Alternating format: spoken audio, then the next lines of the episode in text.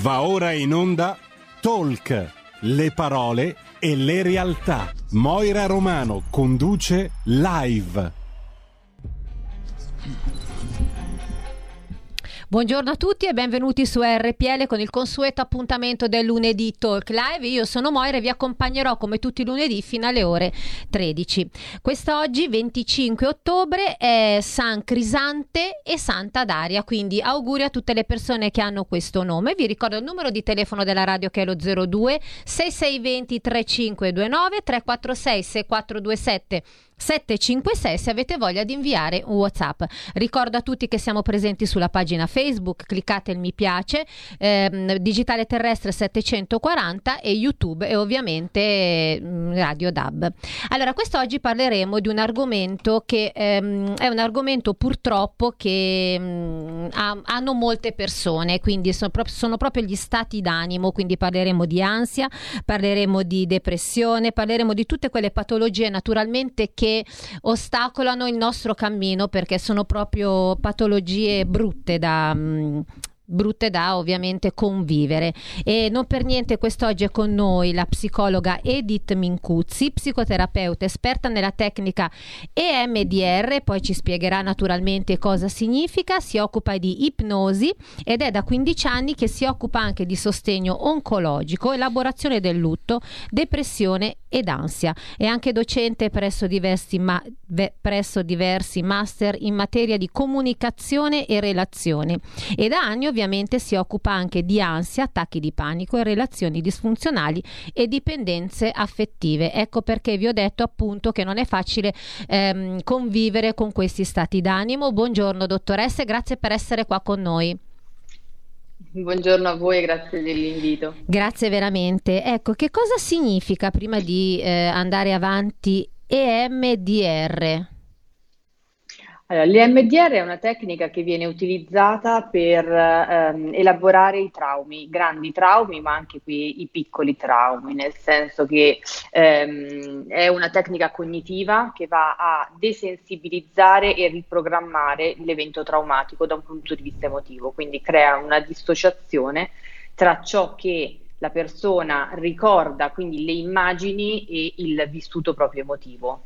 Che cosa succede attraverso la tecnica dell'MDR? Lavorando sulla, sull'immagine e sull'emozione si crea un distaccamento per cui ciò che io riesco a ottenere è il fatto che la persona riesca attraverso diverse sedute a ricordare quel trauma ma non avere più le emozioni legate ad esso. Ricorda esattamente cosa ha provato, uh-huh. ricorda il, la paura, quindi l'ansia, le frustrazioni, lo stress, con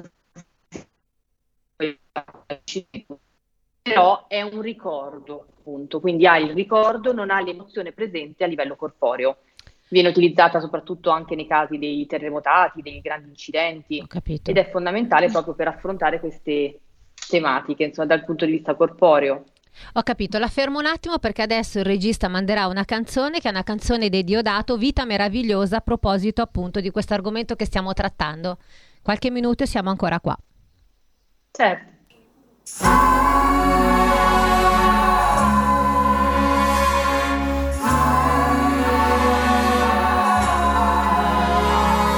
Sai, questa vita mi confonde, coi suoi baci e le sue onde, sbatte forte su di me. Vita che ogni giorno mi divori, mi seduci, mi abbandoni nelle stanze di un hotel tra le cose non fatte per poi non doversi pentire. Le promesse lasciate sfuggire soltanto a metà. Mentre pensi che questo non vivere sia già morire.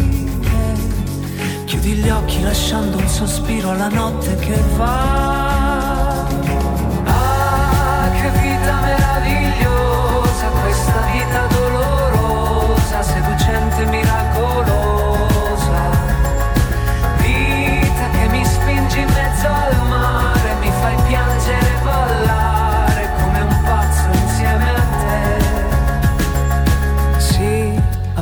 potuto andare altrove, non dar fuoco a ogni emozione, affezionarmi ad un cliché.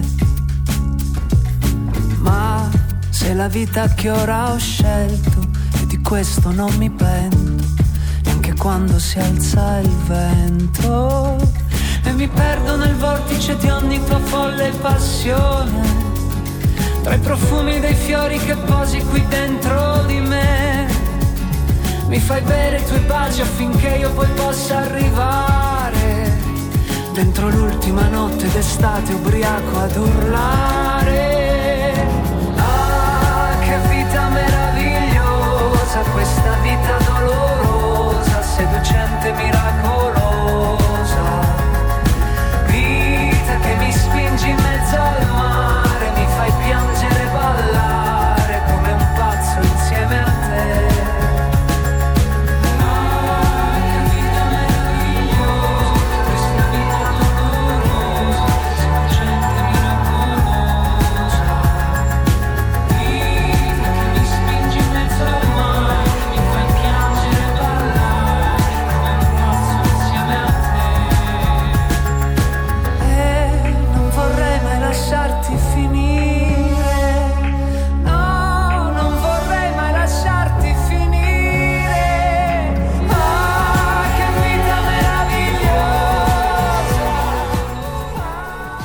E dopo questa bellissima canzone Vita meravigliosa dei Diodato, ricordo il numero di telefono della radio che è lo 026620 3529 perché quest'oggi parleremo d'ansia, ma non solo, con la dottoressa e psicoterapeuta Edith Minguzzi. Allora, mh, vita meravigliosa, una vita, quello che ha detto appunto la canzone dei Diodato, vita meravigliosa, ma vita anche dolorosa. È vero, dottoressa? E per quale motivo? Sì.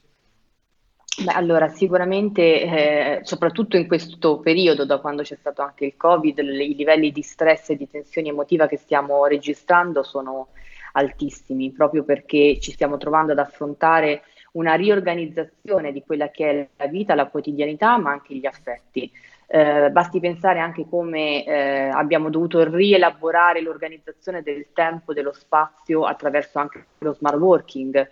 Questo ha creato una nuova riprogrammazione anche dei valori stessi, perché eh, ci si è resi conto di quanto tempo si risparmi semplicemente stando lavorando a casa piuttosto che non arrivare nel tragitto, quindi arrivare al lavoro, quindi il tempo che in qualche modo può essere dedicato ad altro, come può essere la famiglia, i figli, agli sport, agli hobby. E, e tutto questo ovviamente comporta una grande difficoltà rispetto a tutto quello per cui eh, abbiamo costruito una vita e a un certo punto dobbiamo riprogrammare determinate cose. Quindi la vita inizia a essere complicata rispetto a quello che ci eravamo preventivamente pen- cioè, ideati o comunque avevamo pensato e quello che ci troviamo a vivere quotidianamente. Questo conflitto interno ovviamente può generare degli stati d'ansia molto importanti e molto elevati. È vero, però io ho notato che, eh, allora, mh, andando avanti con il tempo, nei giorni d'oggi, la vita, ehm, soprattutto dei ragazzi, delle donne e degli uomini, diventa sempre molto più complicata, nonostante loro hanno tutto, non manca niente ormai, ma per quale motivo? Forse questo è perché hanno troppe cose, non riescono più a, se gli togli un qualcosa basta, non, eh, non riescono proprio più a, non so, è questo che non capisco. Cioè i nostri Eh, beh, genitori, allora. ad esempio mia mamma, mio padre, i miei nonni, cioè, facevano una vita complicatissima, non avevano niente, stavano bene. perché i valori o comunque l'importanza eh, attribuita agli oggetti o alle cose era completamente diverso, cioè il valore era determinato dalla relazione, non da ciò che si possiede. Eh, il fatto di avere meno ci consente di pensare, fra virgolette, di più, quindi sviluppare quella che può essere anche semplicemente la fantasia. I ragazzi di oggi che sono abituati ad avere tutto eh, sotto mano e anche in modo molto veloce. Pensiamo anche semplicemente gli- agli studenti. Noi avevamo l'enciclopedia, adesso abbiamo con un clic riusciamo a fare tutto e molto spesso anche noi ci domandiamo ma come facevamo, no? Cioè il fatto di pensare di prendere un dizionario in mano e quindi andare a cercare. Già questo cambia radicalmente, cioè il fatto di avere tutto comporta che nel momento in cui il tutto ci viene tolto, sentiamo un vuoto interiore enorme, cioè c'è una compensazione di un qualcosa e questo qualcosa molto spesso è ehm, una, una dimensione affettiva i genitori magari ci sono di meno a casa, quindi hanno meno tempo da dedicare ai figli perché ovviamente c'è una eh, struttura di società diversa. Il fatto anche semplicemente che le donne, fortunatamente o a seconda dei punti di vista, possano lavorare di più, può, tolgono anche tempo alla famiglia, così come gli uomini che mentre prima erano giustificati o comunque venivano chiamati al lavoro, adesso vengono chiamati anche rispetto a quello che è un ruolo genitoriale. Quindi c'è stato proprio uno stravolgimento totale Senta, che comporta fa... una riprogrammazione. Le faccio un'altra domanda, poi le passo il mio collega Antonino Danna che è qua con me quest'oggi, perché è un argomento sì. appunto talmente interessante che gli ho detto se vuoi rimanere qua con me. Eh, ma lei pensa che anche il fatto di questi genitori che sono tutti separati, anche questo influisce molto? La maggior parte fa... delle persone ormai sono purtroppo tutte separate con questi figli.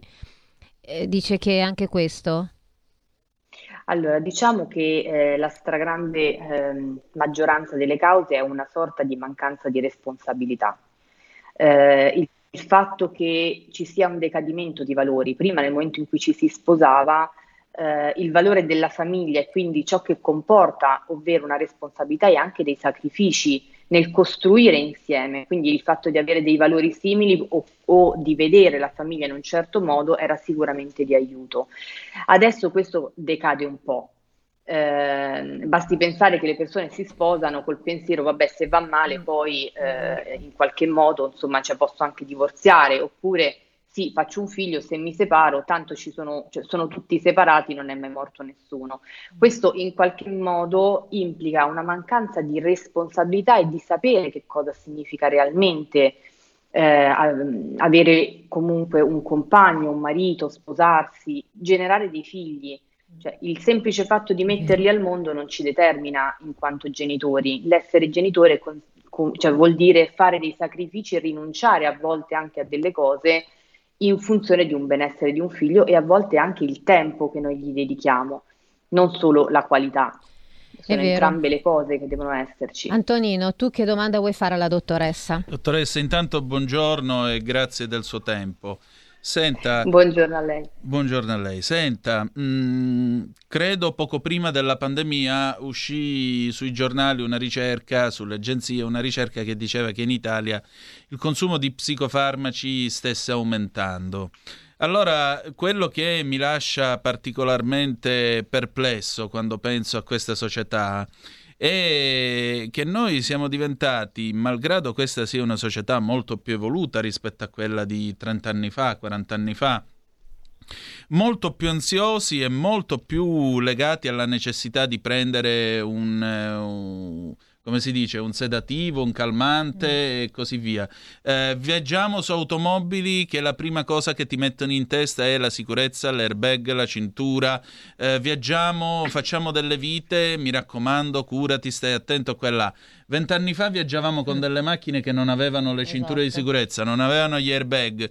Eh, uscivamo senza telefonino, non eravamo rintracciabili, avevamo solo il gettone telefonico. Eppure mi sembra che la gente fosse un po' meno ansiosa rispetto alla presenza di tutte queste cose che oggi in teoria dovrebbero renderci molto più sicuri eh. e quindi molto più sereni. E invece in Italia si consumano eh, sì. più, esatto, si consumano più psicofarmaci. Che cosa è andato storto in tutto questo?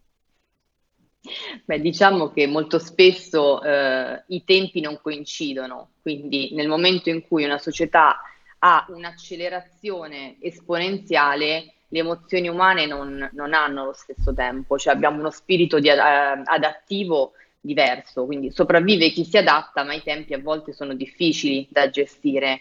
Um, in qualche modo è come se avessimo perso la capacità di decidere o comprendere che cosa è veramente importante per noi.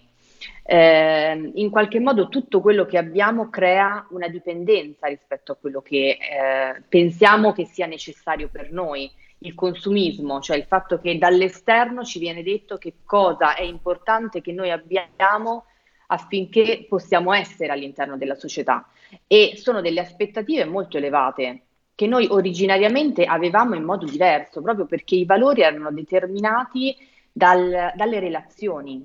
All'origine dei tempi l'uomo e la donna valevano a secondo di quante persone avevano intorno. Quindi l'uomo, in particolare, cioè anche proprio nella figura maschile, era importante, aveva potere sulla base non solo degli obiettivi lavorativi che raggiungeva, ma eh, della famiglia e dei figli ai quali avrebbe tramandato il suo ideale o comunque i suoi pensieri. Questo si è stravolto completamente, per cui il lavoro non è più funzionale a uno status, ad avere uno status anche relazionale. E questo ovviamente comporta un affaticamento, perché se io per essere devo avere, devo dimostrare di avere delle cose, allora mi dovrò prodigare affinché io riesca a ottenere gli standard o rispettare gli standard del, della società. E questo ovviamente comporta tempo, comporta eh energie, il ritornare alle origini è difficile. Probabilmente eh, è avvenuto tutto velocemente, non eravamo ancora pronti e di conseguenza è stato, esatto. la pandemia è stato uno anche dei tanti motivi perché ovviamente non tutti erano pronti per navigare in internet, lavorare da casa. I ragazzi la stessa identica cosa, non per niente i ragazzi soffrono anche di ansia sociale. Assolutamente. Assolutamente, Il, la pandemia ha ripristinato in qualche modo un ordine naturale, quindi anche semplicemente i ritmi dei tempi, perché la gente ha difficoltà a ritornare, a uscire dallo smart working e ricominciare a vivere all'esterno, perché ci si, rende, ci si è resi conto che il ritmo biologico dell'essere umano è molto più lento rispetto a quello richiesto dalla società e quindi c'è un affaticamento. Eh, I ragazzi iniziano a, cioè quelli comunque che vivevano dentro casa una dimensione anche di solitudine perché già da prima si rendevano conto che la società non rispondeva alle proprie esigenze, in qualche modo sono stati agevolati rispetto all'esclusione cioè all'autoescludersi e gli altri eh, ovviamente nella relazione con i partner o con i coetanei hanno avuto una grande difficoltà nel capire che cosa sia giusto e cosa non sia giusto. Le stesse università, perché eh, i ragazzi diciamo fino ai licei comunque hanno avuto la possibilità di frequentare fisicamente, mh, ne hanno risentito, però in qualche modo sono stati costretti a rientrare nella società i ragazzi più grandi con le facoltà che non tutte quante hanno riaperto in presenza eh, si trovano in quella fase di passaggio per cui magari lasciano un gruppo di pari che erano quelli del liceo entrando in un'altra dimensione si ritrovano soli mm. e questo crea grandissimo disagio. Mm. Esatto, senta, io, mm, allora, io sono molto affascinata dal suo Instagram perché lei lavora tanto su Instagram e mi piacciono tantissimo i post che lei fa e mi sono soffermata ieri mentre guardavo ovviamente e non per niente l'ho contattata. Allora, dipendenza affettiva, relazioni tossiche, perché c'è anche questa, questa piaga, cioè nel senso, ma come mai ci sono sempre queste relazioni tossiche? E io faccio sempre gli esempi dei passati, i nostri genitori voglio dire, mh, mm, non avevano, anche se magari non, non, vivevano granché bene perché non si sopportavano per tante cose, però riuscivano a, riuscivano a vivere bene. E anche se si separavano, non c'erano queste relazioni tossiche e l'uomo che non vuole, che lascia la donna e la donna non vuole che... Ma come mai accade tutto questo? Allora, diciamo che tutto passa attraverso il senso di vuoto che in, in questa epoca non riusciamo assolutamente a sentire. Eh, a me ha colpito tanto perché io ho iniziato a lavorare con le dipendenze affettive proprio durante la pandemia, in cui io sono stata tra i fortunati che non ha avuto una, un calo del lavoro, quindi avevo molto tempo a disposizione e ho deciso di dedicarlo proprio attraverso il social a quelle persone che potessero vivere stati d'ansia, forti paure legate al momento e ehm, mi hanno scritto tante persone che avevano appunto che soffrivano di queste dipendenze affettive, per cui la mancanza era proprio l'idea di non poter vedere queste persone, tante relazioni disfunzionali determinate proprio dal fatto che i valori sono cambiati, per cui tante relazioni clandestine, tante relazioni extraconiugali, per cui si creano degli incastri eh, legati a fantasie, ma soprattutto proprio mancanze, oltre al fatto che la tecnologia in questo non aiuta, perché ci nascondiamo dietro tanti eh, conformismi, li chiamo io, per cui se una persona mi fa stare male una volta, appunto, non essendoci cellulari, eh, io non la vedevo più, poi a secondo delle zone che potevo frequentare, cioè ci poteva essere il quartiere, allora in ogni caso il quartiere mi portava a relazionarmi o meno con una persona, ma se c'era una distanza io potevo arginare il problema. Adesso invece c'è questa uh, sorta di voyeurismo per cui io non ti voglio vedere, però contemporaneamente ti spio e questo è un alimentare inevitabilmente un qualche, uno stato d'animo interno per cui io invece di affrontare le mie difficoltà, le mie mancanze, quindi la paura dell'abbandono, il fatto di essere rifiutati, eh, le umiliazioni a volte anche determinate da stati d'animo, me la prendo con gli altri, quindi alimento in qualche modo questa dinamica della vicinanza e della lontananza. Senta, dottoressa. Che un tempo non c'erano. Ci sono sì. donne forti, donne imprenditrici, donne che portano avanti la famiglia perché vengono abbandonati dai mariti, eccetera, però sono fragili in amore. Ma perché?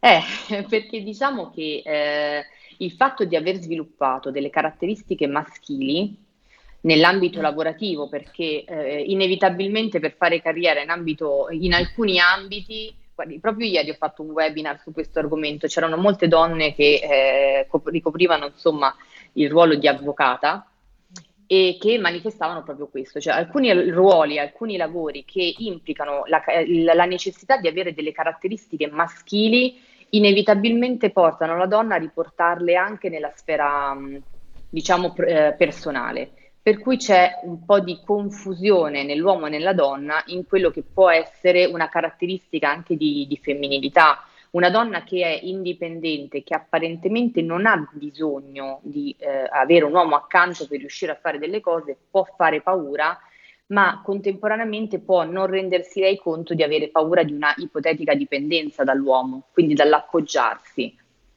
e quindi può inevitabilmente o comunque in modo inconscio avere dei comportamenti che vanno ad attaccare l'uomo anziché eh, essere diciamo uno partecipe dell'altro. Dottoressa, come si fa a ridare speranza a chi dice, eh, soprattutto dopo tutte le vicende di questa pandemia, io mi sono reso conto o mi sono resa conto di non avere un futuro, che l'unica cosa che posso vivere è il presente? Allora, diciamo che in questa affermazione c'è una sorta di, eh, di verità, nel senso che a volte guardare costantemente il futuro può creare talmente eh, paura e quindi degli stati d'ansia rispetto a quello che potrebbe non accadere o che potrebbe accadere, per cui eh, ci impedisce di vivere la quotidianità.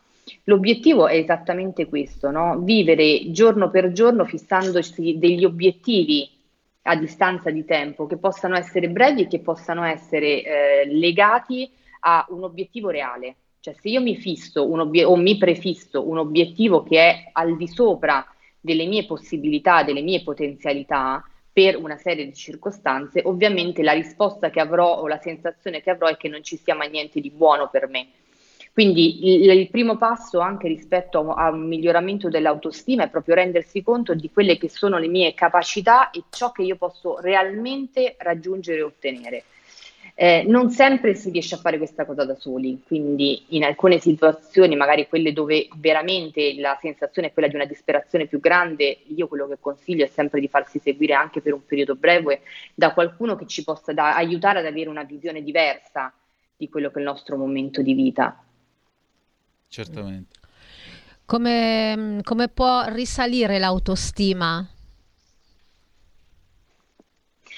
Allora, eh, io dico sempre ripartendo da noi, cioè, ci sono alcuni momenti in cui l'autostima si abbassa perché perdiamo di vista proprio quello che fin da piccoli amavamo o avremmo voluto fare per noi, questo perché magari i genitori ci spingono da una parte, poi magari incontriamo il partner, poi arrivano i figli, quindi c'è un punto in cui ci dobbiamo fermare un attimo e dire ok, io prima di tutto questo chi ero, eh, chi avrei voluto essere? E soprattutto che tipo di persona voglio, vorrei diventare, voglio essere se in questo momento non lo sono e eh, anche lì fissare dei piccoli obiettivi e andare anche per tentativi, perché magari delle cose che precedentemente pensavo mi sarebbero piaciute o che proprio volevo fare, in realtà non fanno più parte delle, delle mie corde.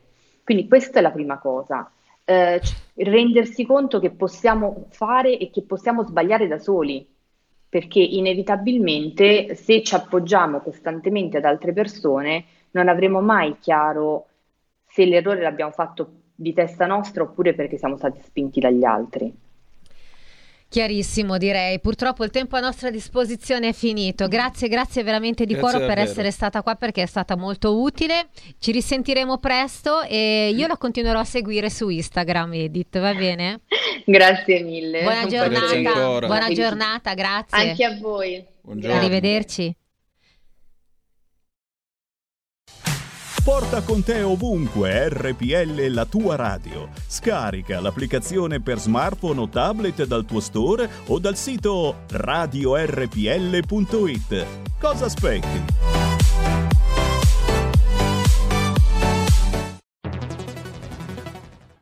Dal 1849 Brescia è la leonessa d'Italia perché Brescia, i bresciani e le aziende bresciane non mollano mai. La Sargom di Rodengo Saiano Brescianissima è sempre più forte per vendere, lavorare e trasformare articoli gomma plastica tecnico-industriali. Alla Sargom potete inoltre trovare tubi gomma e plastica per aspirazione mandata aria, acqua, acidi, solventi e abrasivi, le cui caratteristiche e schede tecniche sono nel sito www.sargom.it. Grazie Brescia, da Sargom Rodengo Saiano, Brescia. Stai ascoltando RPL. la tua voce libera, senza filtri né censura. La tua radio.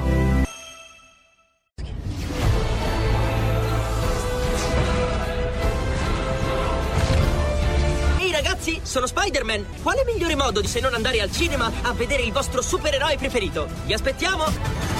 State ascoltando RPL, la tua radio. Andate al cinema.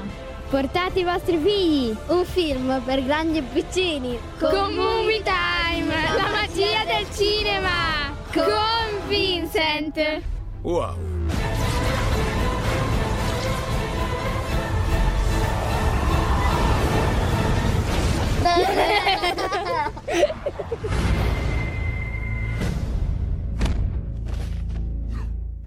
E ben ritrovati sempre su RPL con il programma Talk Live 026620 3529. Continuiamo nostro, eh, la seconda parte del programma parlando di ansia e depressione con la dottoressa Veronica Simeone, psicologa, psicoterapeuta, cognitivo-comportamentale, presidentessa Associazione Progetto Ilizia ANSA, ansia e depressione perinatale. L'associazione si occupa di fornire informazioni sui disturbi in gravidanza e nel postpartum, fare rete con i servizi territoriali e centri antiveleni e offre supporto psicologico e gruppo di aiuto mutuo aiuto su WhatsApp. Buongiorno dottoresse, grazie per essere qua con noi.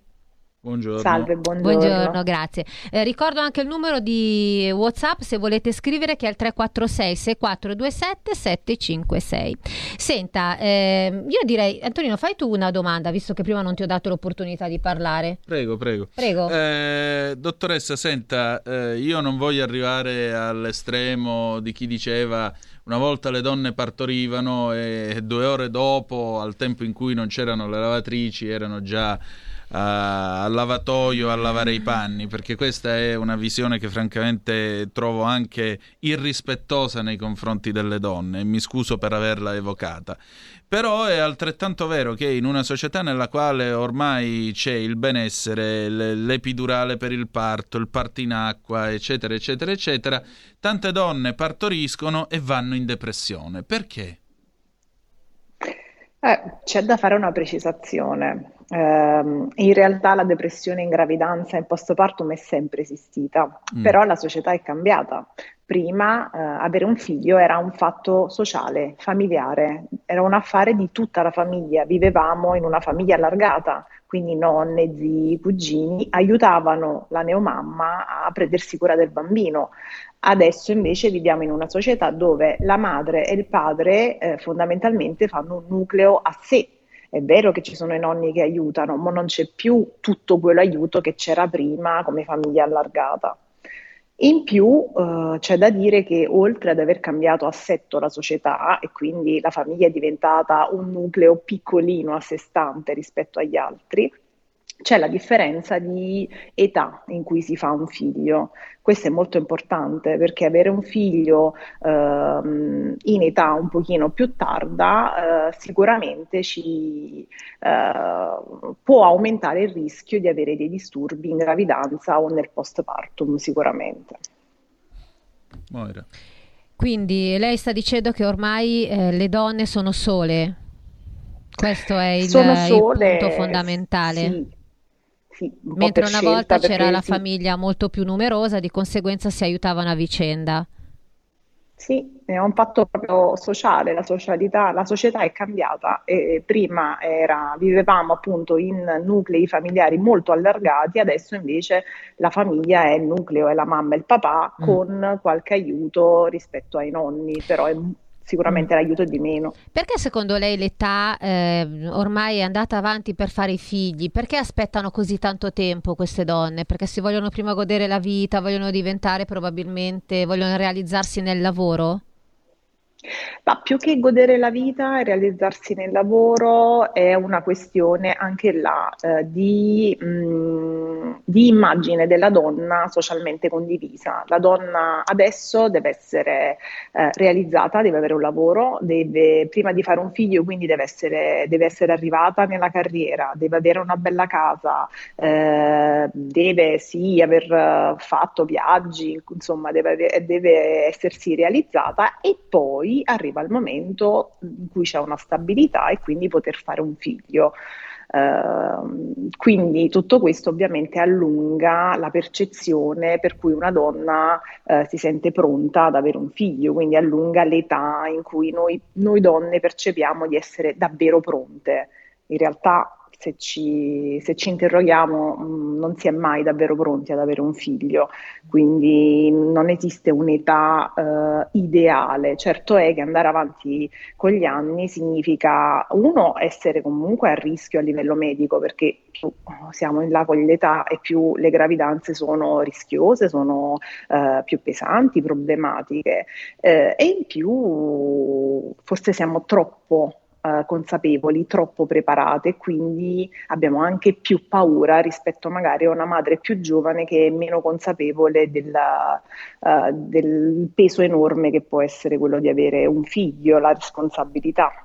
Ci, intor- cioè, ci sentiamo, non ci sentiamo mai troppo preparate. Chiaro. Dottoressa, ma può essere anche dovuto a un fatto, se posso citare due canzoni, primo un cambiamento diciamo di mentalità della donna che citando citando Vecchioni, quella col pisello e la camicia nera, diceva, diceva, lui in una sua famosa canzone. Sì, sì. E l'altra è, come diceva invece Giovanotti, figli che non nasceranno perché gli uomini si sono arresi. Che cosa è, che cosa è diventato più maschile nella donna e che cosa è diventato più femminile nell'uomo?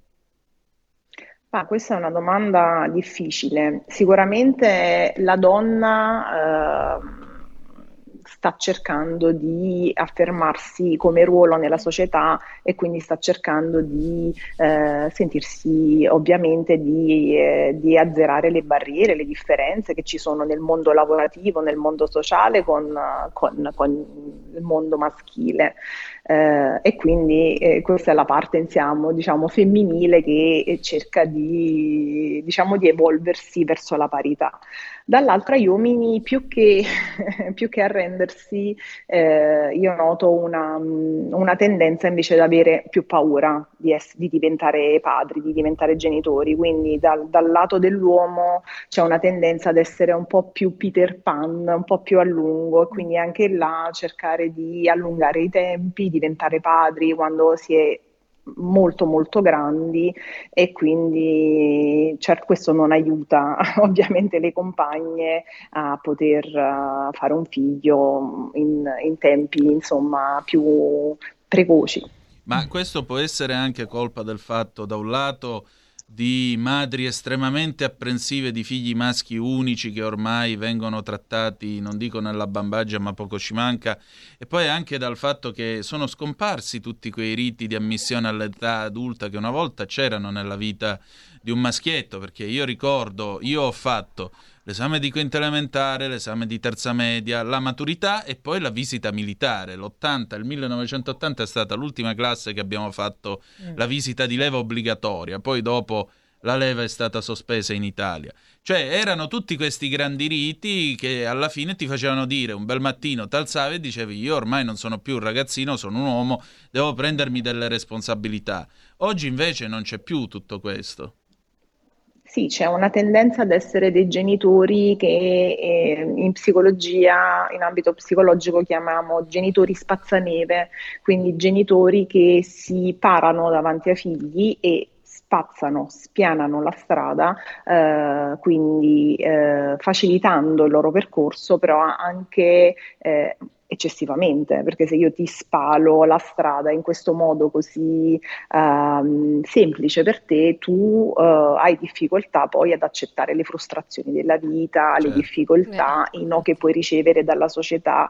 Uh, c'è un termine che adesso si usa tanto, una corrente di pensiero per cui adesso siamo tutti genitori adultescenti, quindi adulti ma ancora adolescenti, eh, per cui abbiamo difficoltà anche ad essere genitori eh, autorevoli con i nostri figli, abbiamo paura, eh, non sappiamo dire di no, non, non, non sappiamo essere dei genitori coerenti, ma tendiamo invece a spianargli la strada e questo non aiuta sicuramente. Adulti, non ancora adolescenti, nonostante adesso la donna part- partorisce e diventa mamma a un'età veramente avanzata, perché anche a 40 anni, io vedo tantissime donne che a 40 anni hanno il primo figlio e ancora andiamo incontro a questa, mh, mm, questa situazione. Comunque, la vostra associazione si occupa anche di fornire informazioni sui disturbi in gravidanza. Cosa significa?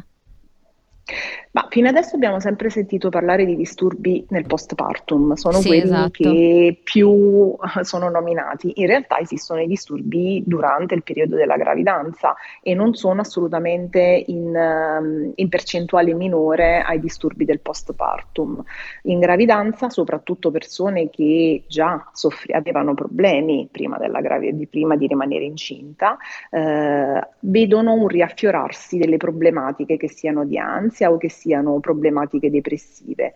Questo anche perché c'è poi la tendenza a stoppare, a fermare il, il farmaco appena si scopre di, di, rimanere incinta, perché molta gente comunque eh, prende una farmacoterapia per disturbi di, di, di, dell'umore, insomma, e questa tendenza a stoppare il farmaco in realtà non è eh, la soluzione migliore. Molti studi hanno dimostrato che ehm, stoppare di botta un farmaco eh, in realtà ci provoca un effetto gravissimo, per cui la madre ha un improvviso bisogno di essere sostenuta azione che prima era fatta, era tenuta su dal farmaco, questo sostegno viene meno e quindi abbiamo un aggravamento di sintomi che magari non c'erano nemmeno più.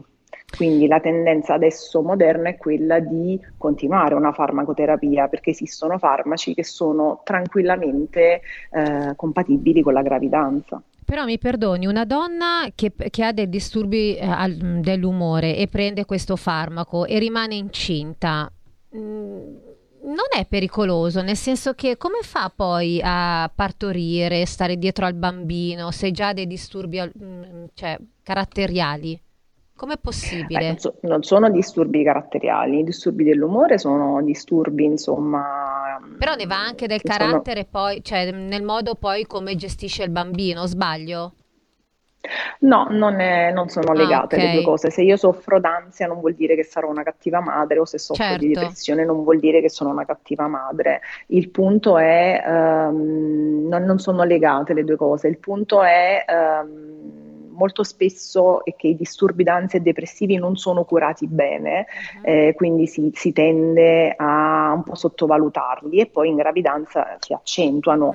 Però la maggior parte di questi disturbi poi nel postpartum invece tendono poi a ristabilizzarsi, quindi comunque a tornare in una, diciamo c'è un picco molto grande durante la gravidanza e c'è poi una regressione poi nel postpartum, sempre se sono donne ben seguite, sia dal uh-huh. punto di vista della psicologia, della psicoterapia, sia dal punto di vista del farmaco, se ce n'è bisogno, non ce n'è sempre bisogno e attenzione. Ah certo, Antonino, a te la parola.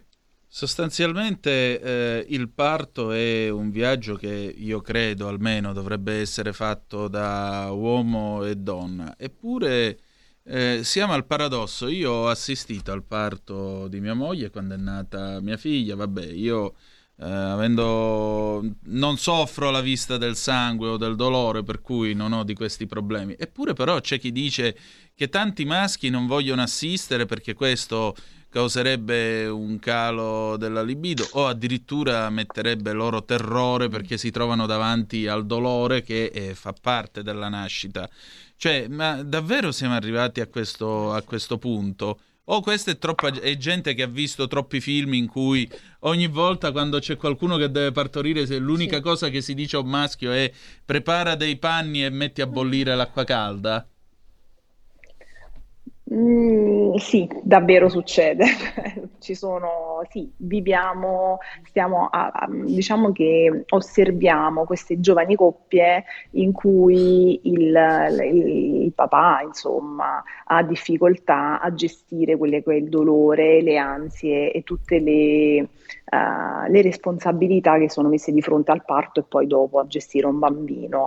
Uh, infatti uh, vorrei segnalarvi che comunque già da un po' di tempo ehm, sono partiti dei progetti riferiti ai primi mille giorni di vita del bambino, mh, sono partiti in tutta Italia, eh, nelle, nelle, ASLO, nei um, centri materno-infantili e uh, tra gli obiettivi c'è proprio l'obiettivo di, um, come dire, uh, istruire i padri uh, a, ad assumere il loro ruolo con serenità, con consapevolezza, in modo da evitare che la figura paterna sia una figura solo di contorno, come, come insomma lei ha, mi ha fatto, ha fatto notare. Insomma. È proprio cambiato tutto. Senta, è arrivato un WhatsApp. Allora, Mary dice: Io penso che tante donne vorrebbero fare figli, ma in questa società dove la donna deve contribuire al bilancio familiare si sentono meno amate e tristi.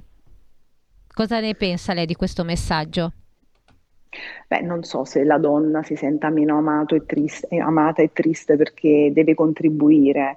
Sicuramente c'è una difficoltà oggettiva, cioè se io devo contribuire, devo lavorare e tutto è sulle mie spalle, quindi non solo il mio lavoro, ma anche il lavoro che, che c'è in casa, allora sì, diventa tutto più, più grande, più problematico. Se invece io devo occuparmi del mio lavoro, il mio compagno del suo e il lavoro che c'è a casa è un lavoro condiviso, per cui ci si eh, ci si dividono i compiti, allora forse lì c'è una visione sicuramente più confortante per la donna.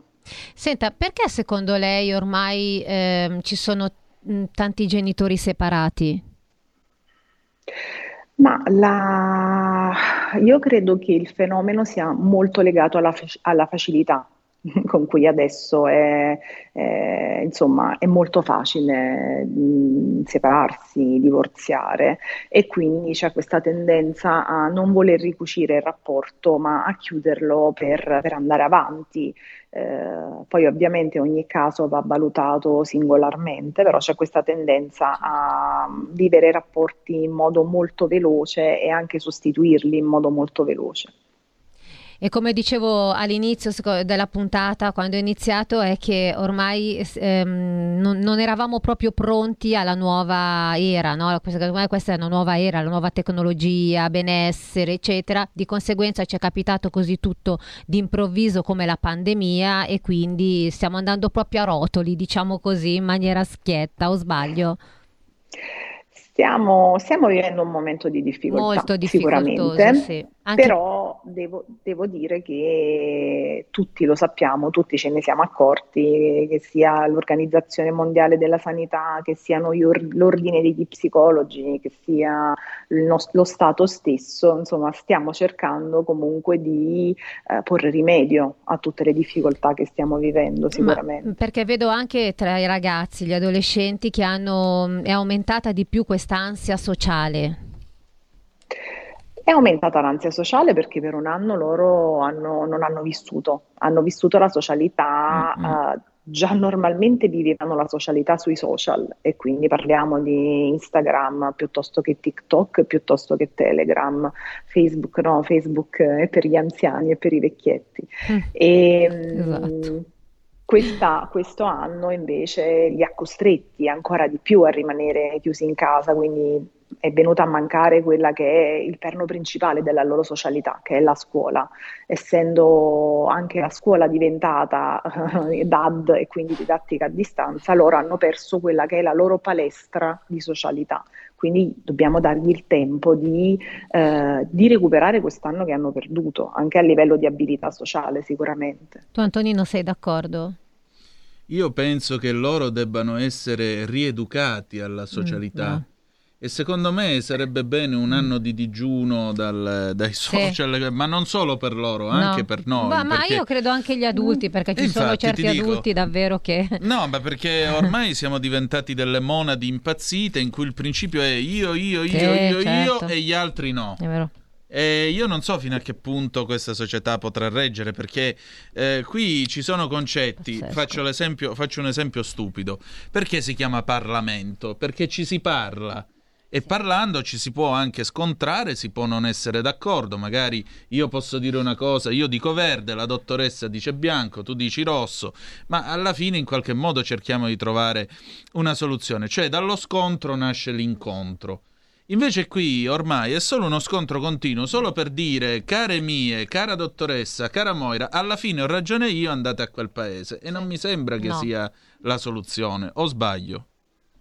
Sì, sicuramente. Poi i social non vanno demonizzati, nel senso che hanno anche una loro funzione. Il problema è quanto uno, uso ne facciamo e, e soprattutto come? quanto noi, come diceva Moira, eh, dimostriamo ai nostri figli, ai nostri ragazzi. Perché se io sono la prima che la sera sono attaccata al mio cellulare sui social e non parlo con i miei figli, con i miei nipoti o che, che sia, come posso pretendere che loro si stacchino da, dal mezzo, che è un mezzo affascinante, è un mezzo completo, è un mezzo che mi fa fare tutto rimanendo in casa. Quindi in realtà siamo più noi adulti a dover dare l'esempio e a fare in modo che questi ragazzi abbiano anche piacere a stare con noi.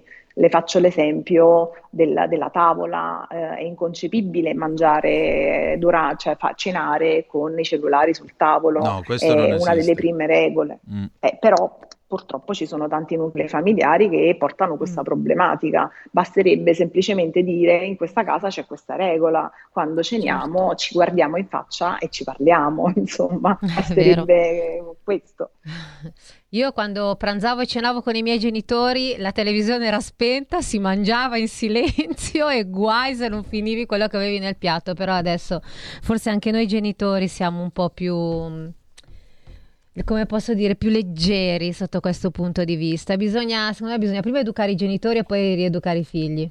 Questo sicuramente, eh? è che gli adulti dovrebbero tornare a essere eh, adulti. Sì. Io eh, c'era una serie tv, si chiamava Una mamma per amica. Sì, Quanto mi, mi venivano i nervi sì, solo al pensiero. Che cioè... era l'amica della figlia. Eh, ma Ed tu non puoi fare è sbagliatissimo. O sei l'autorevolezza, sbarra Però sai, Antonino, cosa sei? Adesso mi, mi dirà la, la, dottoressa, è difficile adesso perché come dicevo prima si lavora tantissimo, siamo quasi tutti separati, la maggior parte insomma degli italiani voglio dire separati, quindi cerchi di fare il meglio per i, per i tuoi figli, però alla fine magari non riesci mai, ti senti sempre in colpa perché passi tante ore al lavoro e questo è almeno quello che accade a me, dottoressa, voglio dire, eh, io passo talmente tantissime ore al lavoro che cerco di dare un'educazione perfetta, però mai è perfetta così.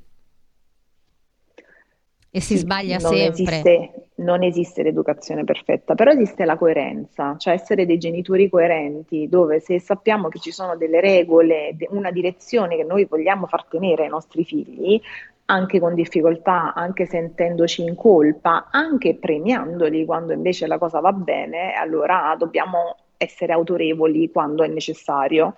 Sicuramente non siamo gli amici dei nostri figli, però siamo un punto di riferimento certo. anche è diverso, nel senso che nostre, la nostra generazione non parlava tanto con i propri genitori, adesso invece c'è una tendenza ad un dialogo sicuramente più aperto con i figli, però non dobbiamo dimenticare che noi siamo i genitori, non siamo appunto gli amici dei nostri figli. Esatto, è così, sì. Dottoressa, grazie per essere stata qua con noi. Purtroppo il tempo è scaduto a nostra disposizione. Io mh, mm, tengo il contatto che non si sa mai che magari un'altra puntata la dobbiamo fare per forza, magari no? con, un po', con qualche mm, minuto in più. Sì, anche Va perché bene? hai introdotto Va un bene. tema scottante, cioè sì. l'autorità versus l'autorevolezza versus la completa mancanza di autorità e autorevolezza. Quindi è un mm. argomento che merita un'attenta riflessione. Grazie, Grazie mille, buon, buon lavoro. lavoro, buon Grazie. lavoro. Niente Antonino, siamo giunti a termine anche quest'oggi. Grazie per essere stato qua con me anche te. È sempre eh, un piacere condurre con te. Invitato, eh, tu inviti me, io invito te. Insomma, ecco, eh, siamo... va bene. E invece, radioascoltatori di RPL, vi saluto. Ci rivediamo e ci risentiamo sen- sempre settimana prossima sulle magiche. Magiche, magiche onde di RPL. RPL. Ciao a tutti e buon lunedì. Un, abba- un abbraccio. Avete ascoltato live